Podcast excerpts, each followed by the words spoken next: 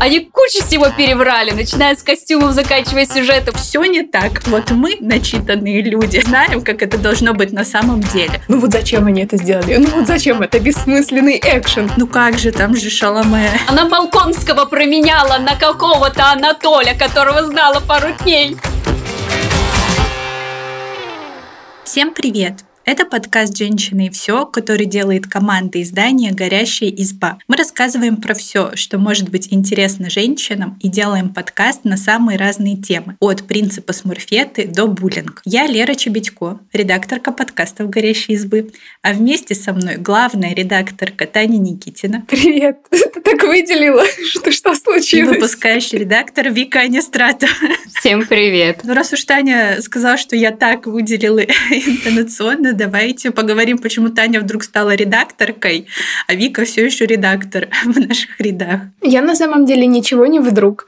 Я уже достаточно давно использую в отношении себя слово редакторка, когда я объясняю, чем я занимаюсь. И на самом деле я долгое время уже не думала о том, что на сайте-то у меня все еще написано главный редактор. Это отчасти было связано с тем, что я все-таки воспринимала эти вещи немножко по-разному. Ну, редакторка это то, что я делаю, а главный редактор какая-то такая слитная должность, которую я всегда так воспринимала и всегда это произносила много лет, пока там я училась или стажировалась, мечтала однажды до этого дорасти. Вот, и как-то само собой мне на языке всегда произносилось именно так. А в последнее время я стала замечать, что зато получается какой-то ненужный акцент. То есть я вижу на сайте, например, когда мы даем какие-то комментарии, там написано «главный редактор», Таня Никитина, а там редакторка Лера, авторка Даша, я думаю, подождите, как будто я хочу сделать какой-то акцент на том, что я редактор, но это совсем не то, что я вообще-то хочу транслировать, и тут никакого смысла получается. Поэтому я попросила поменять на сайте мне подпись и попросила Леру, э, вспомнила о том, что в подкасте я тоже все еще главный редактор, и попросила все привести к одному виду, потому что мне самой стало комфортнее говорить так. И мне кажется, это важно.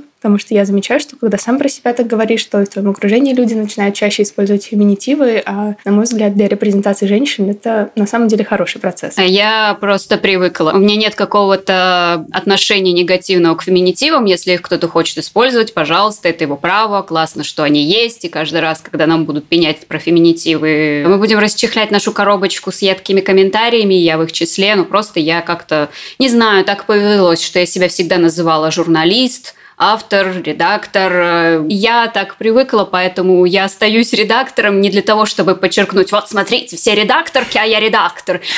Просто мне с собой так комфортно, так что тут даже никакого криминала получается нет. И это прекрасно, что в нашей редакции каждый может называть себя так, как он хочет. А еще я хотела у вас спросить, может быть, за ту неделю, что мы с вами не созванивались, у вас появились какие-то новые книжные рекомендации, потому что, кажется, наши предыдущие книжные рекомендации неплохо зашли. Я мониторила комментарии наших слушательниц и читательниц. Там даже э, пришла девушка, которая дала кучу классных советов. Вот я по ее совету послушала подкаст «Мрачные сказки», и мне очень понравилось. Есть что посоветовать? Мне, конечно же, да.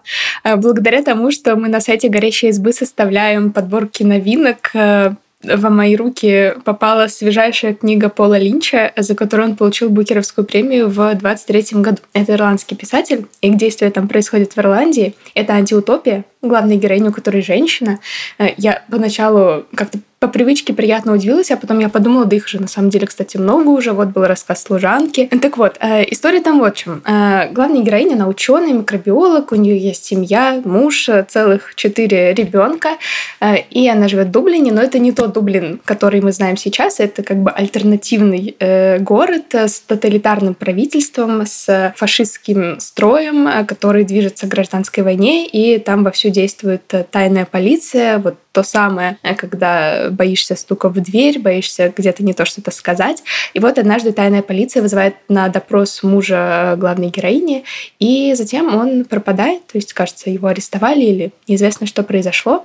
Вот, и девушка начинает э, действовать, то есть она, ей нужно разобраться, что случилось, нужно понять, как его вытащить, э, и у нее начинаются невероятные приключения. Этот роман сравнивали уже, конечно же, с рассказом служанки, и мне сразу так захотелось увидеть экранизацию. Мне кажется, эта история смотрелась бы на экране очень круто. Я, кстати, тоже вместе с Таней вдохновилась книгами с нашей книжной подборки и приметила для себя книжный домик в Тоскане. И, блин, очень классное терапевтическое чтиво, если честно. Но я что-то как-то меня это... Это так уютно звучит, куда лучше, чем тоталитарный Дублин. И эта история тоже про женщину, которая как бы она работала в издательстве долгие годы, но потом она поняла, что хочет изменить свою жизнь, замедлиться, и она уехала в деревню в Тоскане, откуда она родом, и открыла там книжный магазинчик на 180 человек, и все ей там говорили, что типа, куда ты, кому нужен этот книжный магазин, а она все равно взяла и открыла его, и оказалось, что он очень даже всем нужен. Но если честно, что-то у меня вообще голова полетела, я не знаю, я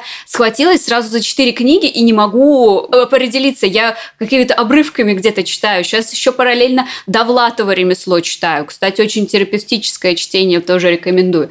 И по профессии я читаю э, книги про историю про шляпы. И что-то я как-то повернулась прочитать историю Франции Маруа. Тоже очень советую, очень легко написано. Так что всем сестрам по серьгам, что хотите. Если вам что-то интересное про такую советскую литературу, советую Довлатова. А если история вас интересует, то вот вам история Франции. Уютное чтиво про сильную женщину до, э, книжный магазинчик в Тоскане. И как бы, ну, про шляпы, если вам тоже очень интересно, тоже можете прочитать. Я понимаю по профессии, ну, как э, связано с профессией, это с моей или нет. Я э, сейчас эм, восстанавливаю там некоторые пробелы в своих знаниях э, по одной литературе, но я тут увидела книгу «Корейские мифы» в книжном магазине, и я за нее схватилась. Она иллюстрированная, Лер, скажи. Ну, там картинки такие, фотографии больше, но там есть момент, что можно по этим, по QR-кодам переходить и смотреть. Извините, пожалуйста, то есть кто-то сфотографировал мифических существ. Ну нет, нет, там, знаешь, фотографии... Кумиха существует. Э, фотографии э, всяких там э, дворцов, гобеленов, которые их украшают. Но я еще продолжаю, значит, свое приключение по волнам ностальгии. Я расскажу вам такую миленькую, на мой взгляд, историю. В общем, в детстве был такой телеканал детский. И я по нему как-то наткнулась на фильм немецкий, который назывался «Дикие курочки». Я понимаю, что звучит странно, но это очень...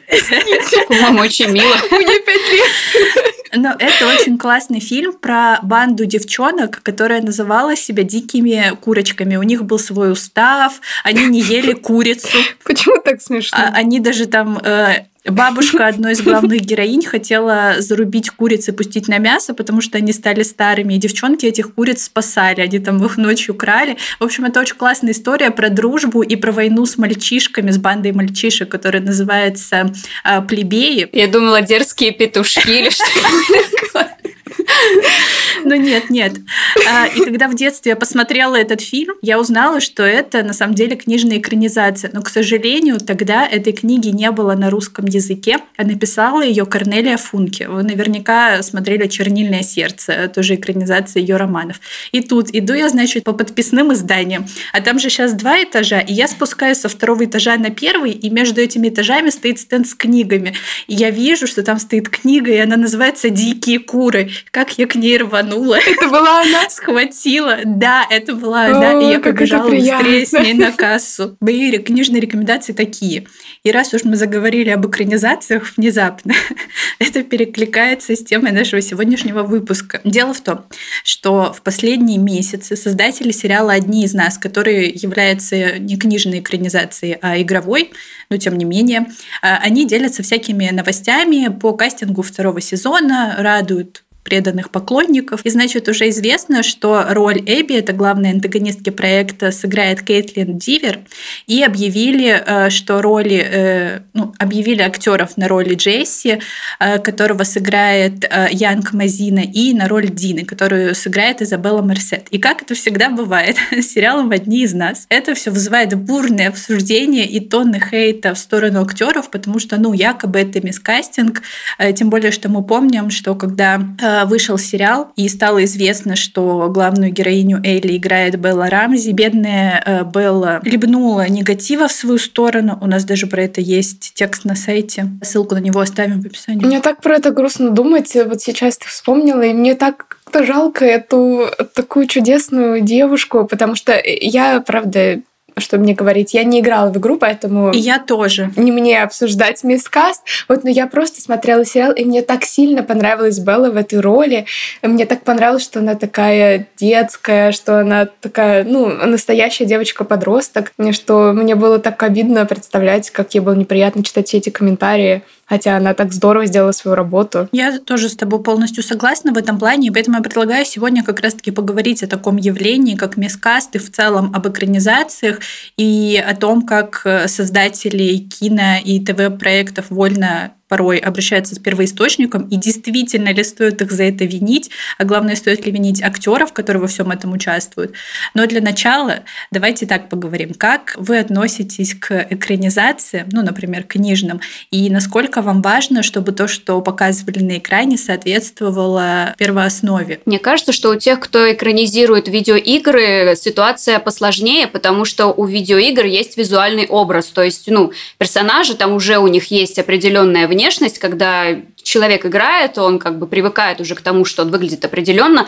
Это как бы несколько отличается, чем когда человек читает книгу, и да, ему могут дать там описание персонажа, но мы же все равно представляем каждый свое. Кто-то представит зеленые глаза побольше, кто-то зеленые глаза поменьше и так далее.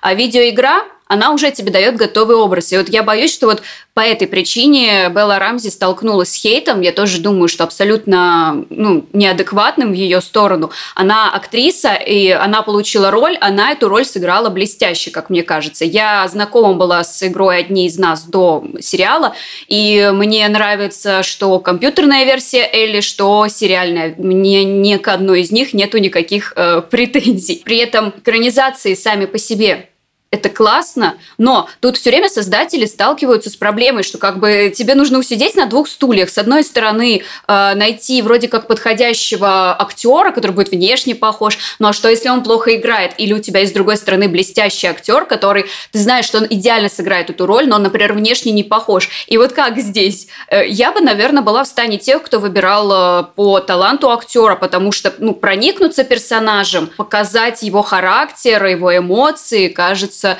гораздо важнее, чем внешне на него быть похожим, но при этом сыграть как топор.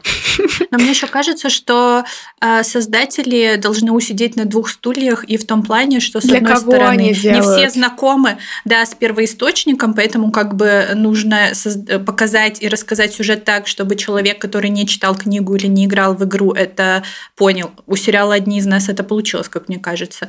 А, а с другой стороны оправдать как будто бы ожидания фан-базы, но вот тут тоже такой спорный момент. Я об этом думала, и я поняла, что раньше я была такой немножко снопкой, э, что я заранее, заранее на любой э, фильм, который является книжной экранизацией, шла с целью уличить более того. Вот знаете, например, я смотрю там какие трейлеры э, трейлеры будущих фильмов там на ближайшие полгода.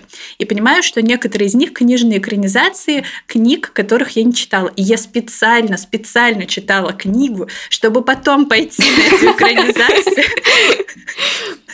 Э, Злобный критик. Да, и возмущаться, и ругаться, что все не так. Вот мы, начитанные люди, э, знаем, как это должно быть на самом деле. И с возрастом, конечно, это все ушло, и я, наверное, сейчас больше занижаю свои ожидания, когда смотрю какую-то экранизацию, и все равно удерживаю у себя в голове, что кинопродукт — это кинопродукт, даже если у него есть книжный первоисточник, а книга — это книга. И у кино, и у сериалов свои законы, э, свои способы рассказывать истории, поэтому тут нужно быть, наверное, более снисходительным. Я должна признаться, что если книга мне действительно нравится, то мне тяжеловато смотреть экранизацию, если она с ней сильно расходится, потому что я не могу как будто бы сосредоточиться и все время отвлекаюсь на какие-то несоответствия и такая, ну как это? Подождите, не так. Вот. И мне бывает сложно насладиться действительно просмотром и вот эту параллель провести. Если книга я не читала, к примеру, я не читала Бриджертонов, да мне абсолютно все равно, что там в книге было. Приятный сериал. А, например, недавно пересматривали Гарри Поттера, и я-то еще молча смотрела, хотя я знаю наизусть книжки, и там все не так. Вот. Но, э, с нами был один мой друг, который просто не мог терпеть, и на самом деле это был, ну, веселый, но довольно тягостный просмотр, потому что каждые 10 минут такой, ну вот зачем они это сделали? Ну зачем это бессмысленный экшен? Могли выделить время совсем другому, там в книге. А где же Винки? вот, и, э, это, конечно, весело, но действительно избежать этого трудно. И вот я сейчас как раз нахожусь перед выбором, просто Лера рассказала, что она специально читала книги. Понимаете, мне на Новый год подарили Дюну, книжку. Правда, друзья немного переоценили мои способности и подарили мне Дюну на английском. А я, конечно, читаю на английском, но такого объема книжки я еще не штурмовала. Но, видимо, придется с чего-то начинать. Вот. И я не смотрела еще первую часть, хотя я уверена, что это история, которая мне может понравиться. И я не могу решить, вот мне прочитать книжку, а потом посмотреть первую или вторую часть. Или наоборот, сначала посмотреть, а уже потом читать. Даже не знаю, у вас есть И возмущаться. Нет, а Это книжка, книжка, что они написали? Шаломе этого не говорил. Нет, э, говорят, что экранизация вот э, с Шаломе, она прям довольно точная. И поэтому даже первый фильм называют немного скучным, потому что они его слишком растянули и слишком пошли вот по книге. Может, вообще не смотреть? Но я бы советовала все таки сначала посмотреть фильм. Ну как же там же Шаломе. Знаете, я, кстати, вспомнила пример некоторое подтверждение словам своим. А, у нас же выходила экранизация «Властелина колец», ну вот то, что вот этот вот сериал от Amazon, он же так назывался. Я уже забыла, как он назывался, настолько он меня разочаровал. И там была как бы Галадриэль э, в юном возрасте. И вот как бы актрису подобрали замечательно. Внешность отличная, как она сыграла, ну окей. Но проблема в том, что они полностью разрушили образ Галадриэль, потому что у создателей сериала не было прав на Сильмариллион, по которому они собрались экранизировать сериал, и они просто нарвали куски по тем произведениям, которым у них права были. И то, что они сделали с персонажем Галадриэль, который вообще-то, у нее вся ее ветка строится на ее искуплении, а тут они все-таки, она просто будет бой бабой, все, точка. Вот это меня злит, как бы, вот это, это мискаст, потому что это мискаст характера персонажа. Но тут же есть э, причина, что они не смогли купить права. Может, не надо Не было? надо Ну, тогда браться. Денег хотели заработать. Ну, ладно, мы все что-то ругаемся. А любимые экранизации у вас есть? Такие, что вы прям смотрели и такие, да, все, все так. Просто бальзам на мое сердечко. «Властелин колец». Которые фильмы, а не которые сериалы. Я их обожаю, каждый год пересматриваю, и э, ну, конечно, они там кучу всего порезали, потому что, извините меня, такой кирпич упихнуть даже в три фильма, даже в режиссерские версии, ну, Unreal. Но я ничего не могу поделать. Возможно, тут со мной еще играет злую шутку детская ностальгия, потому что в детстве, когда я увидела эти фильмы, Арагорн, там, Арвен, Галадриэль, господи, я просто вообще обожала их. Поэтому я сейчас смотрю исключительно режиссерские версии. Если кто-то собирается сам- смотреть со мной «Властелин колец», ему придется признаться, что ему придется потратить часов 12 своей жизни, потому что мало того, что это будут режиссерские версии, так я еще обязательно буду э, уточнять какую-то информацию. Если честно, «Властелин колец» — это то, что я до сих пор пересматриваю с большой любовью. И, скорее всего, когда однажды объявят, что «Властелин колец» будут переснимать уже вот оригинальную трилогию, ну, я не уверена, что я смогу увидеть другого Арагорна, кроме Виго, или других актеров, чьи имена у меня выпали из головы, пока я восторженно рассказывала про «Властелин колец», ну вот м-м. Тут я как бы подвожу свои собственные слова. А можно сделать чистосердечное признание? Я не люблю фильмы про «Властелина колец», а, потому что они мне как раз-таки кажутся очень затянутыми, хотя я признаю их гениальность. Но у меня есть смешная история. Вот Вика сказала, что она их с детства любит. Я их тоже в первый раз посмотрела в детстве еще на кассетах. Э, Ну ладно, я не знаю, насколько эта история будет смешная, вы сами решите. И они меня, во-первых, очень сильно пугали, а во-вторых, ну я была девочка впечатлительная, и поэтому, когда впервые э, персонаж Голума появился на экране и ел вот эту сырую рыбу, меня вырвало. Настолько мне стало мерзко и неприятно. У меня до сих пор вот э, ассоциируется, когда я вижу Голума вот с тем моим эпизодом из детства. Кстати говоря, Лера, я тебя понимаю, и я как раз хотела поделиться, что мне очень нравится вселенная «Властелин колец», и я люблю читать их и перечитывать, но я в детстве смотрела фильмы только по одному разу, потому что я, мне было страшно их смотреть.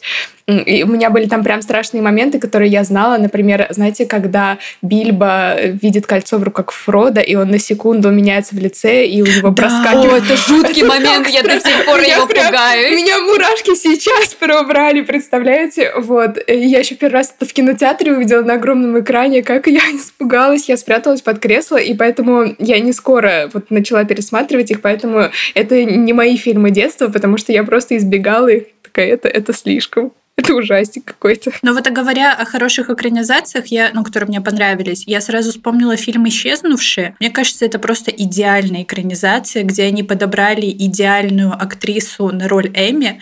Э, Бен Аффлека я не видела в роли этого мужчины, не помню, как его зовут, но потом, когда посмотрела фильм, такая, да, Бен Аффлек 10 из 10 идеально подходит. И есть две экранизации э, подростковой литературы, которые я считаю гораздо-гораздо лучше оригинала. Во-первых, во-первых, это сериал «13 причин почему». Я прочитала книгу, по которой он снят еще когда в школе училась, и это был, наверное, даже какой-то пиратский перевод, хоть и продавался в официальных книжных магазинах, и тогда говорили о том, что это будет экранизация, но, э, но фильм, и главные роли там сыграет Селена Гомес, которая впоследствии стала продюсеркой сериала, и Логан Лерман.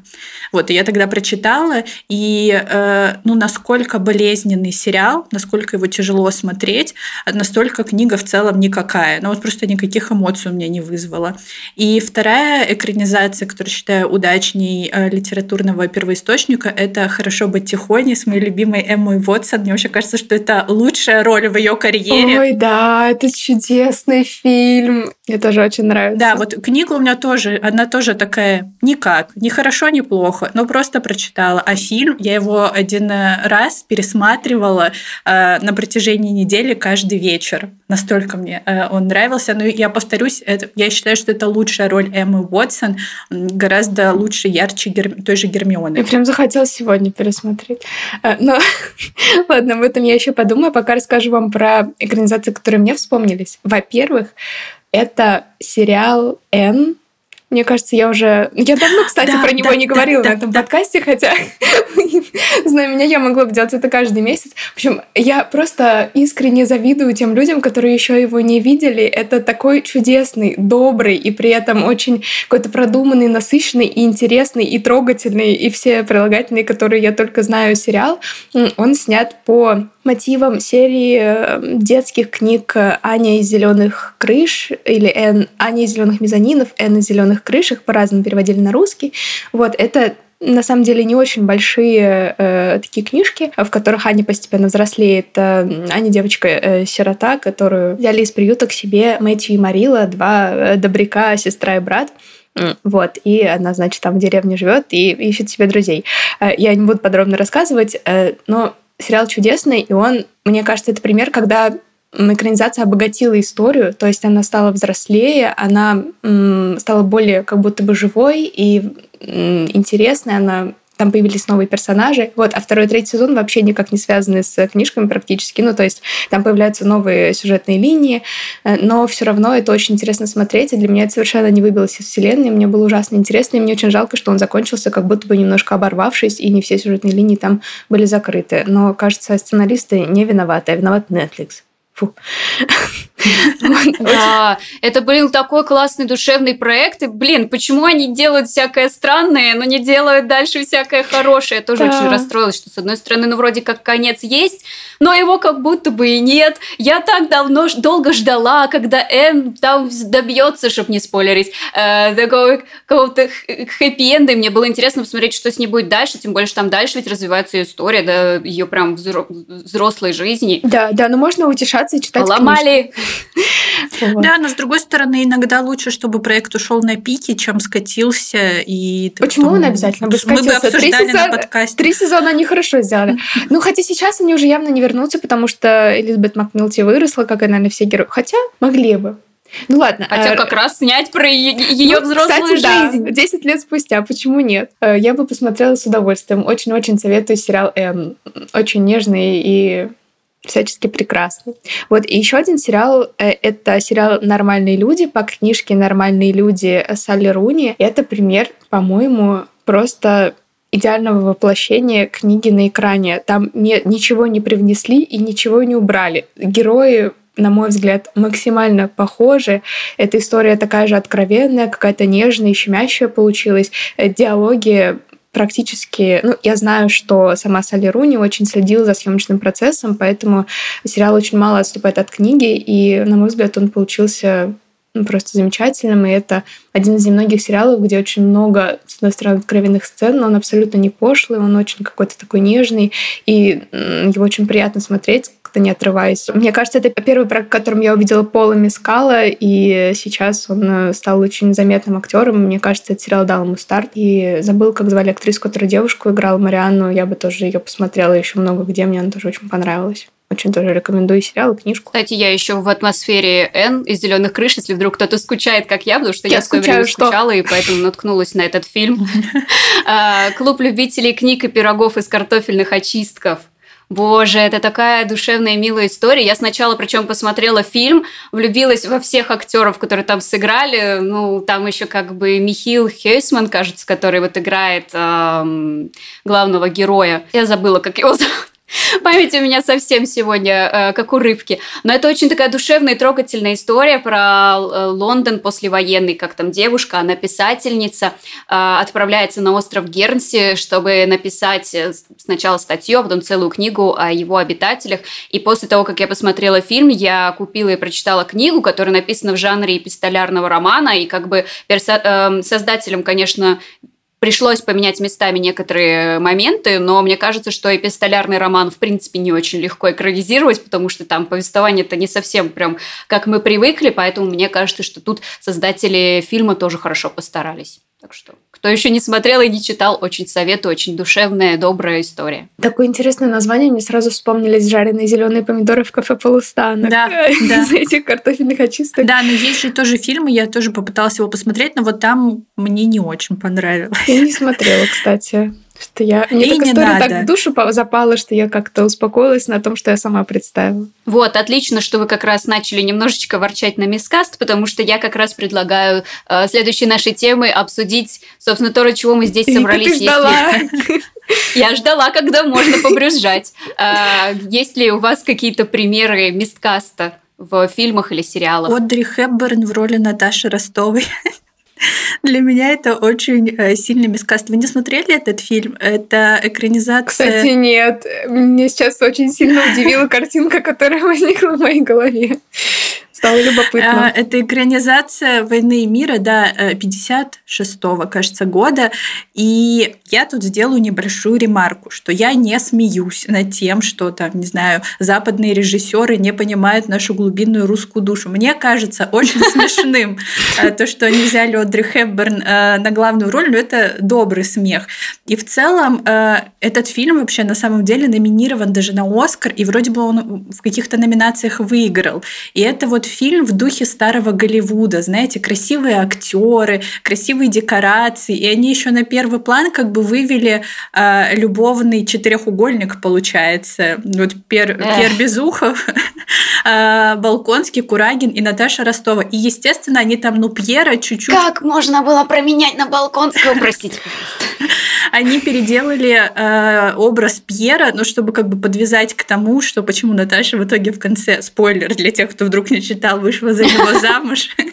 И это довольно забавно. И вот если смотреть в отрыве от ну, литературного источника, от того, что мы проходили в школе, и, конечно, ни в коем случае не сравнивать с фильмом Бондарчука, то это такая довольно милая вот экранизация в духе старого Голливуда. Вот это приятно просто скрасить вечер за просмотром. Но Одри Хепберн в роли Наташи Ростовой прям мискаст, мискаст, на мой взгляд. Кстати, мне сложно также Киру Найтли представлять вот в образе Анны Карениной, при том, что, ну, как бы... Как раз об этом вспомнила тоже. Ну, типа, фильм ок, но это как будто не Анна Каренина, ну просто какая-то вот история, не знаю, может быть, правда, у меня тоже есть такое некоторое представление о том, как должны выглядеть э, персонажи русских произведений, но вот как-то Кира Найтли у меня не вошла в образ э, Анны Карениной, при том, что ее образ Элизабет Беннет в «Гордости и предубеждении» мне кажется вполне неплохим. Но мне кажется, что тут еще просто проблема в том, что немного странно смотреть на произведение, когда голливудские актеры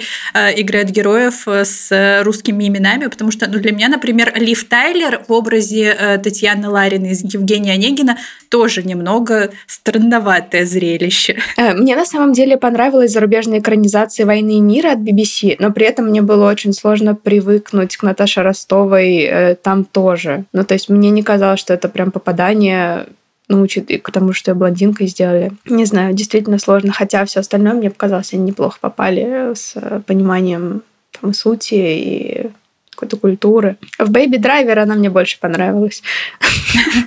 Но и она же, кстати, играет вот в фильме, который Вика посоветовала. Любителей книг и пирогов из картофельных а, Нет, она чудесная актриса, просто когда я увидела ее в роли Наташи Ростовой, мне потребовалось прям, ну, достаточно много времени смотреть экранизацию, чтобы привыкнуть к этому. Для меня это было какое-то несоответствие. А у меня вообще даже нету образа Наташи Ростовой, и даже вот в экранизации Бондарчука советской у меня не мэтчится Наташа Ростова из того фильма с Наташей Ростовой из книги.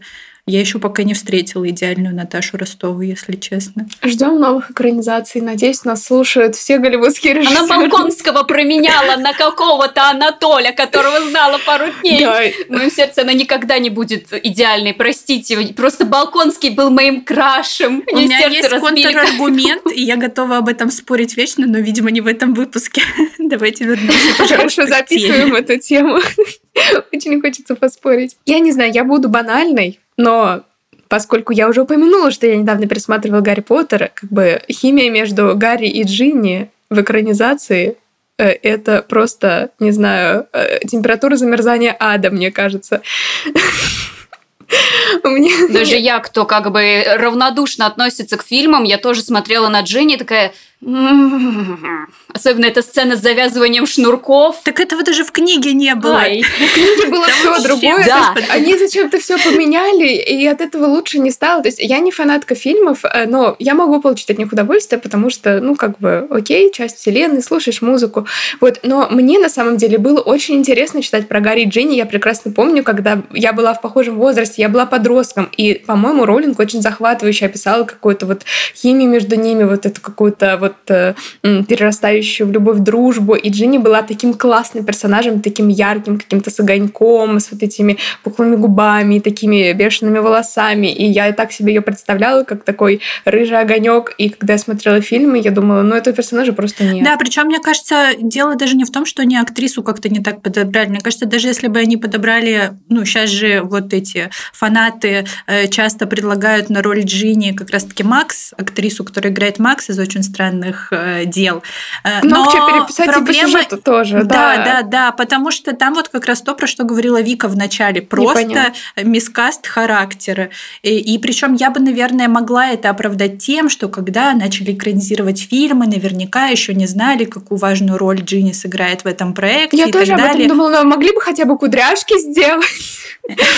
Да, но, например, тот же Симус Финниган, э, вообще третьестепенный персонаж, который там только взрывает все и, и и тот получился как бы ярче, запоминающийся. У него есть Кроме характер. Того, они заменили Флитвика на третьем Взрывной фильме. характер. Абсолютно. То есть я не знаю, почему. Я просто сейчас только это заметила, как бы, потому что мы смотрели подряд там первые две фильма Фит, Флитвик. Ну, у него белые волосы, курносый нос. Седой, в общем, он выглядит да. абсолютно по-другому совсем.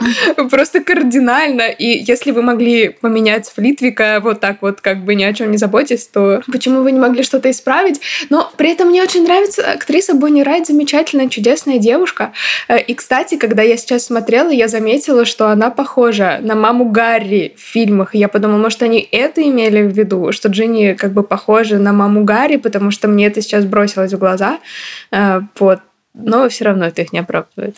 Ну да, мне еще, знаете, про Гарри Поттера я тут поняла, что они же э, многих персонажей немного так подслили и переписали их характеры. Э, вот, например, с Джоу Чанг я тут когда думала об этом, поняла, что в пятом фильме Гарри вообще подлец, невероятный подлец, потому что в книге э, у них с Джоу были проблемы в отношениях, она его постоянно ревновала Гермионе, и в итоге, когда э, выяснилось, что ну, среди э, членов э, отряда Дамблдора есть крыса, которая всех слила. Это была подруга Джоу. И там Джоу тоже себя очень некрасиво повела, и они с Гарри разошлись в разные стороны. Это было логично. А в фильме все выставили так, что Джоу переживает смерть Седрика.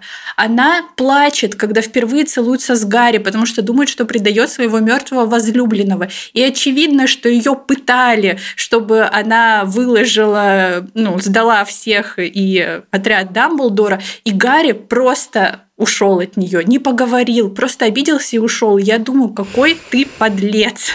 ну как так можно поступить? У девочки вообще не самые лучшие времена, а он просто бросил ее в самый ответственный момент. Вот просто подлец. Да, как бы сказала Гермиона, эмоциональный диапазон, как у зубочистки.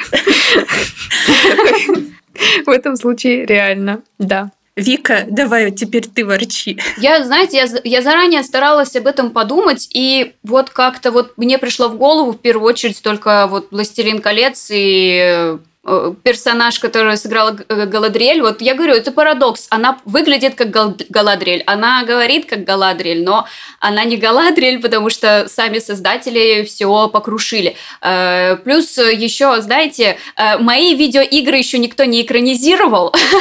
Я боюсь, что у меня все впереди, потому что если решат, а, я терпеть не могу, кстати, мультсериалы по Dragon Age, но там как бы они выкрутились, потому что там, насколько я помню, нет ни одних персонажей, которые упомина... упоминаются или как-то показываются в сериале и в видеоигре, поэтому пока что ровно, но я чувствую, что как только начнут снимать прям по сюжету Dragon Age или Mass Effect, господи боже, держите меня семеро, я уверена, что я там буду просто к каждой мелочи, каждой точечке, каждой пупочке придираться. Если там будет у Mass Effect не женщина Шепард, то все, все, это будет скандал, скандал такой учиню. Смотрю на Вику и узнаю себя несколько лет назад, когда я была.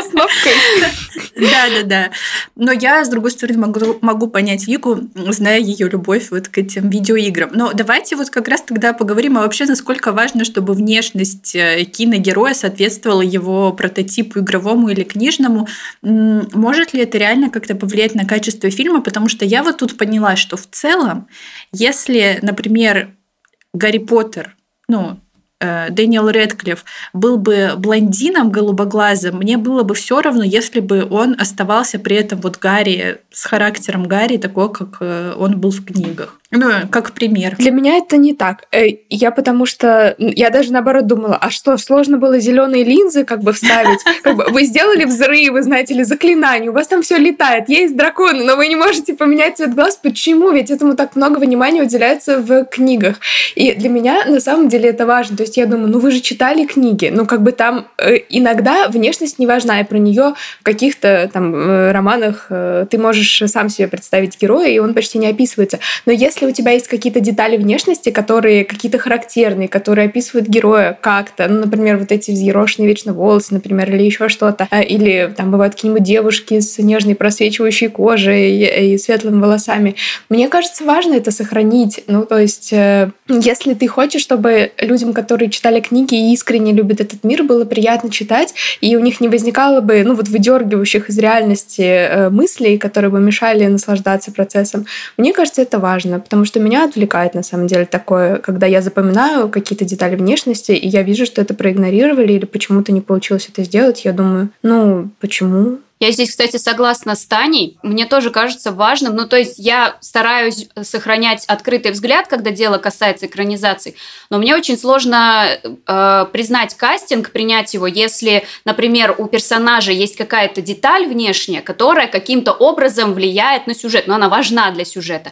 И создатели ее игнорируют. И я знаю, что я сейчас начну ругаться раньше времени, но вот сейчас у нас очередная экранизация Дисней предстоит э, как раз про Белоснежку. И вот при том, что я как бы понимаю, что Рэйчел Зеглер хорошая актриса, и почему бы нет, но Белоснежка там как бы вся сказка повернута на том, что у нее белая кожа. Ее буквально зовут потому что у нее белая кожа. И здесь как бы мне вот кажется, что что-то дебет с кредитом какой-то не сходится. Она Белоснежка, но не Белоснежка. То есть я знаю, что я буду смотреть и не видеть ту героиню, которая, ну, по идее, ну, простите, ну, братья Грим ее такой написали. Ну, нет, сорян. нет, я протестую. Они ее такой не писали. В том-то и дело. Мне вообще кажется, что у сказок не может быть каноничного образа, потому что нет. Ну, не может быть, но Белоснежка-то, у нее же как бы все заложено, там прям в сказке сказано, кожа ее бела, как снег. Но потому ну... что это, это одна из вариаций сказок. Нет, не было такого, что братья Грим сели вдвоем и начали придумывать сказки, написали там сколько у них в сборнике, 150 сказок. Нет, они их собрали. Э, это фольклор. Они ездили вот по Германии, собирали истории, записывали их. И то же, то же самое со сказками, ну, например, Афанасьева русскими народными, который просто собрал эти сказки по всей территории там, э, бывшей Руси. И э, более того, многие сюжеты, например, та же Белоснежка, дублируются у нас в фольклоре. Ну, все мы знаем сказку э, о царевне и семи богатырях. Это та же Белоснежка, только так, как ее рассказывали вот у нас на территории. Да, но у царевны не делают акцента на внешность, кроме того, что она, ну, красивая по определению. А здесь просто, ну, как бы имя, а внешность и вот, как бы, здравствуйте. Но, как бы, возможно, я и ошибаюсь. Что ж поделать. Но у меня это как бельмо в глазу. Так уж вышло. Приводит нас к тому, что это, на самом деле, очень субъективная история. То есть, с одной стороны, я с принятием отношусь к тому, что у любой истории есть вариации, и любой режиссер вправе поставить э, свой фильм или пьесу с такими героями, которых он там видит, и показать это как э, новый спектакль. Ну, то есть, например, мы сейчас пойдем в какой-нибудь современный театр и посмотрим там Бунина, э, то мы увидим совершенно какое-то другое действие, которое не похоже на то, что Э, там Чехова происходило, потому что это интерпретация, потому что мир изменился. Вот. Э, но в то же время, возвращаясь как бы к экранизациям, просто у каждого из нас есть какие-то важные для нас, может быть, произведения или сказки, или романы, которые лично мы любим и которые мы хорошо представляем. И именно в них нас это может задевать, и ты тут никуда не денешься. То есть э, я не пойду ругаться в интернет, там, не знаю, на то, как неправильно подобрали актрису, я не буду э, чувствовать к ней какую-то личную неприязнь, но я знаю, что мне будет э, какой-то фильм, ну, некомфортно смотреть, потому что я постоянно буду отвлекаться жаловаться на то, что, как мне кажется, сделано не так, как должно быть. И мне кажется, это сложно убрать. Э, и вот, э, опять же, для кого снимали? Если снимаете для фанатов, наверное, важно попасть в образ. Если просто снимаете, чтобы это смотрели как новый фильм, другой, как вашу собственную историю, тогда, возможно, это не важно, э, но вы вытерпите какую-то волну вот э, непринятия. Вика была права в том, что есть некоторые реально принципиально важные моменты для сюжета. Э, ну, раз уж мы все равно постоянно ссылаемся к Гарри Поттеру, то мне кажется принципиально важным моментом, что драка Малфой и вообще вся семья Малфоев — это белокожие, светловолосые, светлоглазые люди, потому что подчеркивается вот эта их аристократичность. Э, и также, как принципиально важно, что э, Рон Визли рыжий в обносках своих братьев. Это тоже важный момент. То есть как будто бы вот описание их внешности прям реально важно для того, чтобы мы понимали их положение в мире, вообще как устроен мир Гарри Поттера. Зеленые глаза Гарри важны именно для сюжетной линии, связы, ну, которая связывает его с матерью и для Северуса Снейпа Снейпа в том числе, а, но как будто бы, если сделать у них у всех голубые глаза, ну, как бы, ладно. У Дэниела Рэдклиффа очень красивые глаза. Ну, это такая яркая деталь, она так часто встречается. Ну, я согласна, да, но все равно. Э, то есть ты смотришь на это, и я не могу просто не вспоминать книжки. Но на самом деле у меня э, много с чего горит. Например, а сложно было Гермионе голубое платье надеть на балу, как в книжке. Ну вот, как бы, что вам мешало?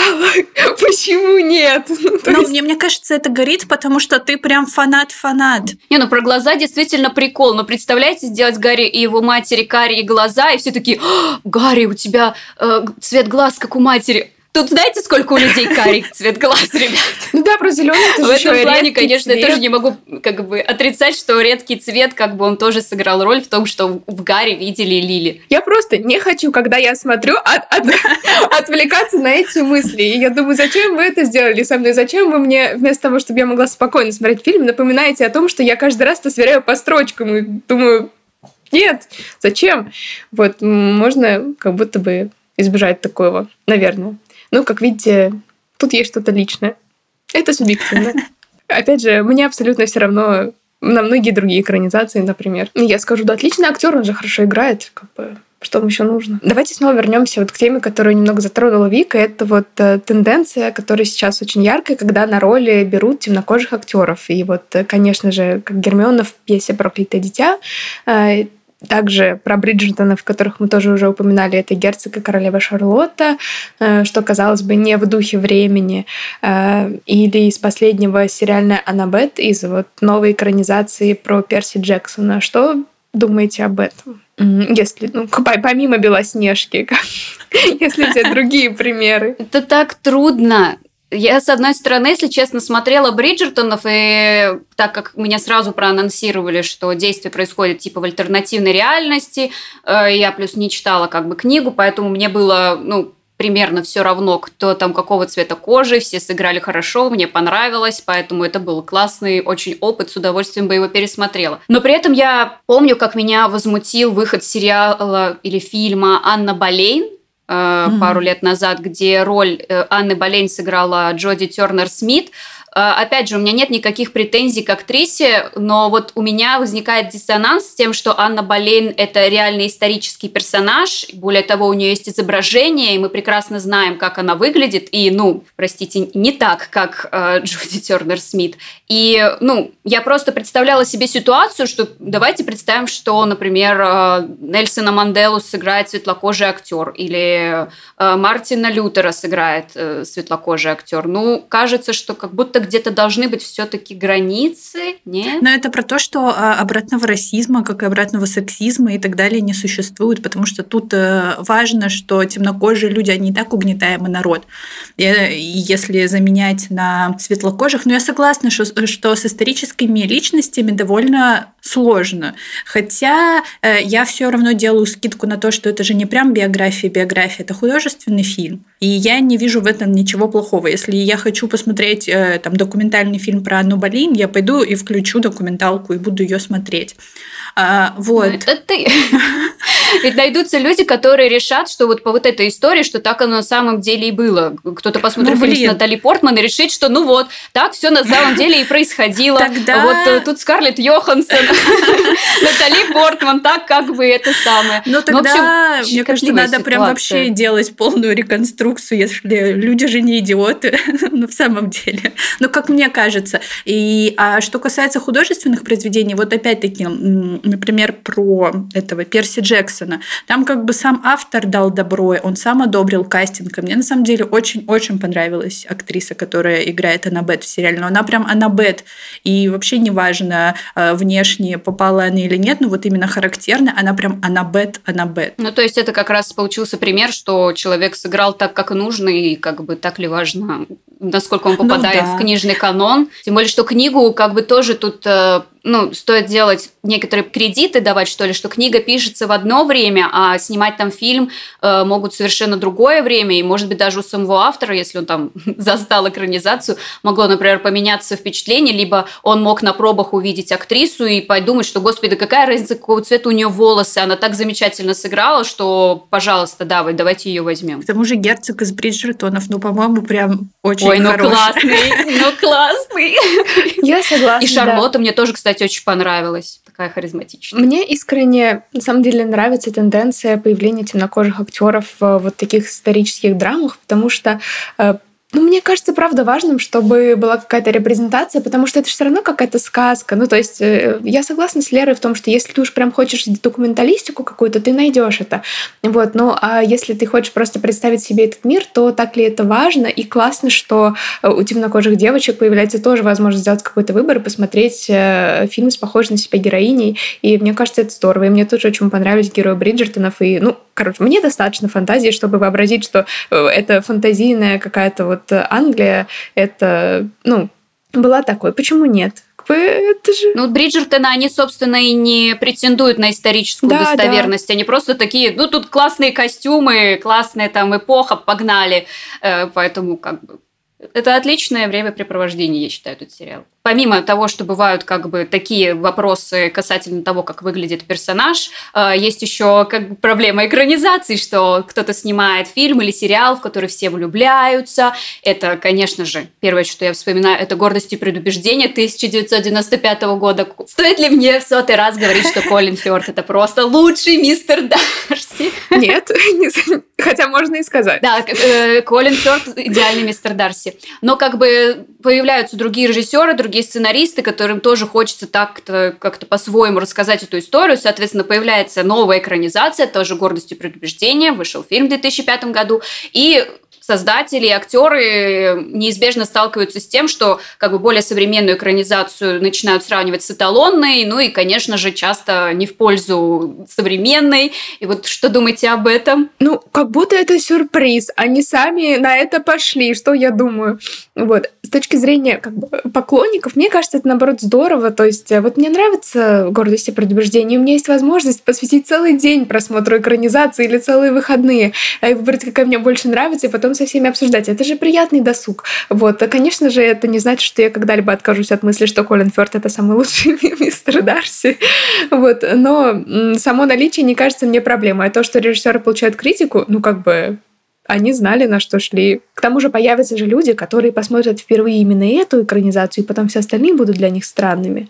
Я потом скажу, да, что что там они не тот мистер Дарси. Да, он же дед. Нельзя такое произносить вслух.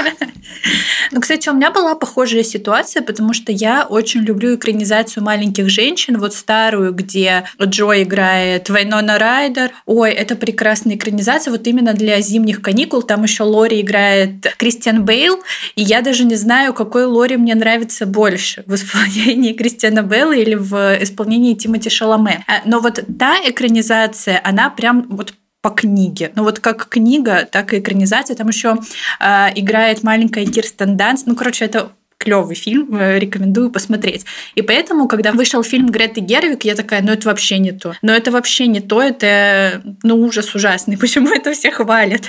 Несмотря на то, что там снималась опять-таки моя любимая Эмма Уотсон, и Сирша Ронан, и Мэрил Стрип, и Господи, ну Тимати Шаломе, естественно. Но потом я поняла, что вообще-то Грета Гервик просто показала свое переложение этой истории. Она не пыталась сделать типа дословную экранизацию, она экранизировала так, как э, видела сама и сделала акцент вот именно на феминизме, на дружбе девочек, э, ну, сестер Марч, на том, э, как каждая из них разная, отличается друг от друга, и это прекрасно, что не только Джо Джо это как икона феминизма, но и Мэг, которая там э, мечтает выйти замуж, и вот она видит свою жизнь такой, и она не менее прекрасна, чем Джо или чем э, Эми. Когда для меня дошло это осознание, мой градус скепсиса э, понизился, я пересмотрела «Маленьких женщин» вот с этой точки зрения, такая, ну, хороший фильм, замечательно, мне все понравилось. Тоже было такое ощущение, что это немножечко отдельное произведение, когда я его посмотрела, то есть я тоже положила его на полку хороших фильмов, но он на самом деле не очень сильно смэч начался у меня э, внутри вот с книгой именно, как будто есть две вот таких истории. А я тем временем вспомнила случай, который опровергает то, что я говорила, что важно, какую экранизацию ты посмотрела первой. А, потому что у меня так было с Джейн Эйр. Я первой посмотрела экранизацию Джейн Эйр с Мией Васиковской, и мне она очень сильно понравилась. Мне так понравились какие-то пейзажи, я прям была заворожена, я ее пересматривала и рассказывала про нее. Потом я в какой-то очередной раз перечитала книжку и снова захотела посмотреть, и я нашла, что есть еще экранизация BBC, решила посмотреть ее. И она стала моей любимой. Меня она так как-то сильно захватила. Это, по-моему, четырехсерийный такой мини-сериал а, с Тоби Стивенсом и Рут Уилсон. Не такой, ну, он не так качественно, не так по-голливудски снят, но характер и какая-то динамика между персонажами и сам э, Эдвард Рочестер мне понравились гораздо больше, и с тех пор я пересмотрела только ее. И э, как будто ожила книжка у меня в голове. Я прям советую ее посмотреть, если вам нравится книжка. Но мне вот кажется, что просто вот эти вот старые экранизации конца 90-х, э, они вот более книжный, что ли, потому что я ну сразу ну, да. вспомнила Эмму тоже, и вот мы говорили, когда про Эн из зеленых крыш, несмотря на то, что мне очень нравится сериал Эн, но вот именно в книгу попадает экранизация старая, 85 -го года, как будто она вот передает книжную атмосферу, а новая Эн — это отдельный сериал, опять новый...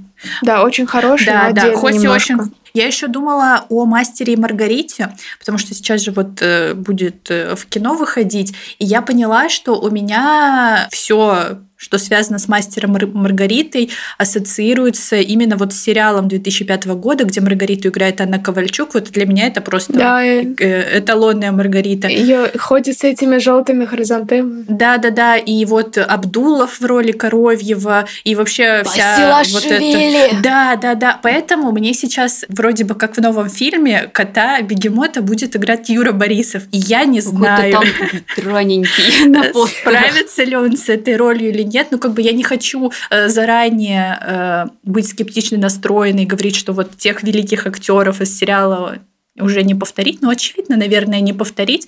Э, главное вот Лера, ты же себя. говорила, что ты больше так не делаешь, ты не ходишь в кино, чтобы поругать заведомо.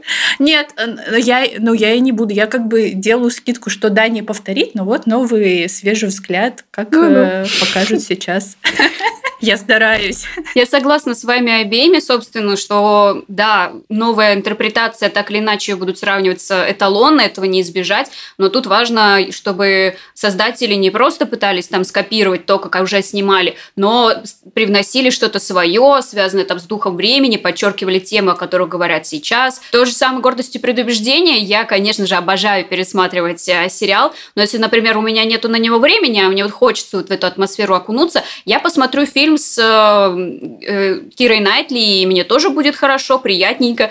Конечно, Колина Ферра там нет, но нормально, но, но пойдет. там эстетика в и... каждом кадре. Нет, а это очень красиво, но мне как будто бы не хватает. Я прям не верю, что они как-то влюбились друг в друга. Там как будто нет для этого достаточно времени или чего-то, как будто вообще без всякой причины. Ну, это я... вот, знаешь, вот тебе, знаешь, так вот быстренько надо, когда ты уже просто ну, любишь, но у тебя есть только два часа, а не там семь. И вот ты, ну, окей. А есть еще, кстати, экранизация 40-го года, она тоже очень забавная, кстати. Если кто-нибудь хочет, посмотрите, там э, они кучу всего переврали, начиная с костюмов, заканчивая сюжетом. Но, господи, он такой тоже очаровательный. Тоже по-своему нравится. Как э, «Война и мир» Содри Хэбберт. Тоже я напоминаю про него обязательно потратьте время на этот фильм. Ну и развивая мысль, э, можно же еще вспомнить, что иногда актеров, исполняющих главную роль, заменяют по тем или иным причинам. Вот, например, как это случилось с Джонни Деппом, его убрали из фильма э, «Фантастические твари», где он играл Гриндевальда, Гриндевальда и взяли на его роль Мэтса Микельсона, которого я очень люблю. Мне кажется, что это идеально. Гриндевальд, простите, фанаты Джонни и предыдущей версии. Или вот я знаю, что Генри Кавилла в «Ведьмаке» тоже, насколько я поняла, это связано с каким-то скандалом, а может нет, Вика расскажет, так как она более фанат. По-моему, Заменили... он просто отказался сниматься, да, потому что ему не понравилась, э, не понравилась идея, в которую Ой, ладно, зачем я влезла, Вика, рассказывай. Э, его заменили на Лема Хемсворта, который, ну это было, ладно, еще до того, как мы узнали, какой он негодяй, э, до того, как Майли Сайрус выпустила свой гимн Flowers. Э, как вам такие замены? Как вы к ним относитесь? Я уже сказала, что мне очень нравится Мэтт Микельсон в роли Гриндевальда, но у Вики, я знаю, точно есть четкое мнение по Ведьмаку. Нет, нет, Лем Хемсворт абсолютно нет. При том, что я помню, как вся история развивалась. Я помню, когда только утвердили Генри Кевилла на эту роль, все такие, фу, он вообще не Геральт, вы что, это такой мискаст. Но как бы Генри был таким ярым фанатом Ведьмака, он прям весь в эту роль включился, вот это его знаменитое, это, хм, когда-нибудь посмотрите нарезку хмыкающего Генри Кевилла из Ведьмака, это идеально просто. И он всем так полюбился, что когда, казалось бы, победа первых, э, первой волны фанатов, он уходит как бы из сериала, а все такие, ну как же, он же идеальный Геральт. Это вот как раз к вопросу о том, важно, насколько, чтобы актер хорошо сыграл. И вот, с одной стороны, да, Лиам Хемсворт может тоже хорошо сыграть, но ну, вы Генри Гейла видели вообще? А, не, не рассказывают, почему официальная версия, он просто как бы отказался от дальнейшего сотрудничества, но поговаривают что он был прям таким ярым фанатом Ведьмака, и он очень хотел участвовать в процессе, чтобы все было, ну, как говорится, по канону, а у создателей было свое видение, как это все должно быть. Ну и, в общем, Генри расстроился, обидели сладкую булку Кевилла. Считаю. Я, может быть, сейчас какую-то дезинформацию вношу, но мой муж тоже очень большой фанат этой вселенной. Мы вместе там играли и смотрели Ведьмака и читали книжку. Вот, и он мне так рассказывал, что из-за того, что в новых сезонах создатели решили очень сильно э, начать феминистскую линию, то есть как будто бы э, в разрез с каноном вывести э, совсем вперед женских персонажей и сделать из Ведьмака просто как бы функцию, э, что ему не понравилась такая идея, и он решил отказаться от дальнейшего участия, потому что ему показалось, что это будет уже не то. И если делиться своим мнением, я бы сказала, что если тебе нужно менять прям главного героя, на котором все стоит, то уж лучше закрыть проект, наверное, потому что это будет очень сложно смотреть как слитную историю. Ну, сделайте заново. Что... Ну, я понимаю, что я, конечно, мои советы очень нужны каким-то продюсерам. Ну, вот, ну, я не собираюсь смотреть дальше. Хотя у меня и к этому Ведьмаку довольно много вопросов. Э, не к э, Генри Кавиллу, а к самому сериалу как продукту. Вот, э, но я смотрела, а дальше, я думаю, я не буду. А Гриндевальд. Вы не смотрели «Тварей» фантастических? «Тварей» не смотрели? Нет. Ну, блин, а я-то хотела, ну ладно, будем говорить про Ведьмака. Продолжай, я могу внести новую версию вектор этой истории. У меня есть пример, когда заменили главного персонажа, и это было тоже хорошо, это было на уровне. Ну как, есть такая двоякая ситуация. Короче, вот есть у нас эталонная экранизация «Унесенный ветром» 1939 года. Вы прекрасно знаете, что там э, Ретта Батлера играет потрясающий, несравненно очаровательный Кларк Гейбл. А, вот. И как бы есть вот эта экранизация книги, а есть экранизация продолжения. То есть одному человеку не понравилось, как закончилась история «Унесенная ветром», и он написал продолжение угу. «Скарлетт», который, собственно, развивает историю главной героини Скарлетт О'Хара и ее отношения с Реттом Батлером, но уже как бы после. Александра Рипли. Человека звали.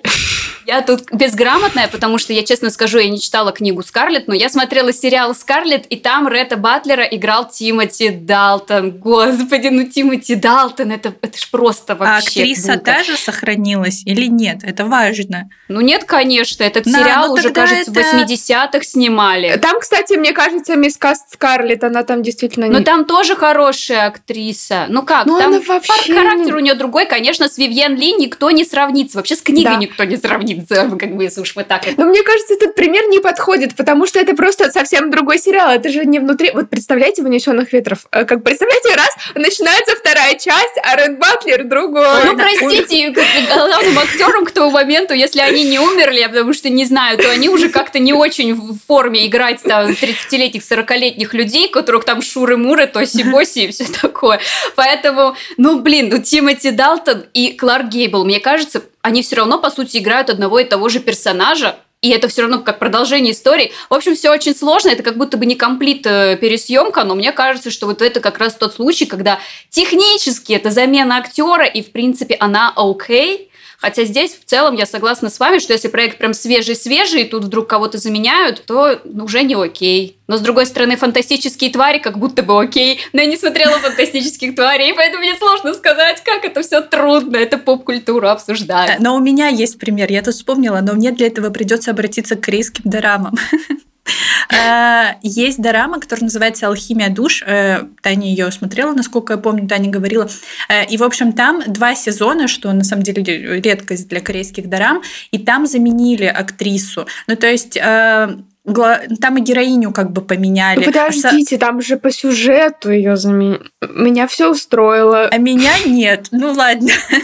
Но мне показалось, что с одной стороны это удачная подмена. Ну то есть очевидно, что несмотря на то, что сценаристки говорили, что у них это все было так задумано с самого начала, некоторые моменты у них там не удались. И мне кажется, что актриса, которая играла в первом сезоне, она должна была, по идее, появиться во втором сезоне, но она была слишком занята на съемках в других проектах, и им пришлось пришлось чуть-чуть перекроить. А, но они там все вывернули очень а, логично и красиво с небольшими огрехами. Поэтому, мне кажется, вот это вот э, удачный пример. Корейские дорамы молодцы. Вы вот смотрите корейские дорамы и слушайте наш подкаст Дорамеди, где мы рассказываем про корейские дорамы, где нет никакого мискаста, а есть Лидонук и Пак Соджун.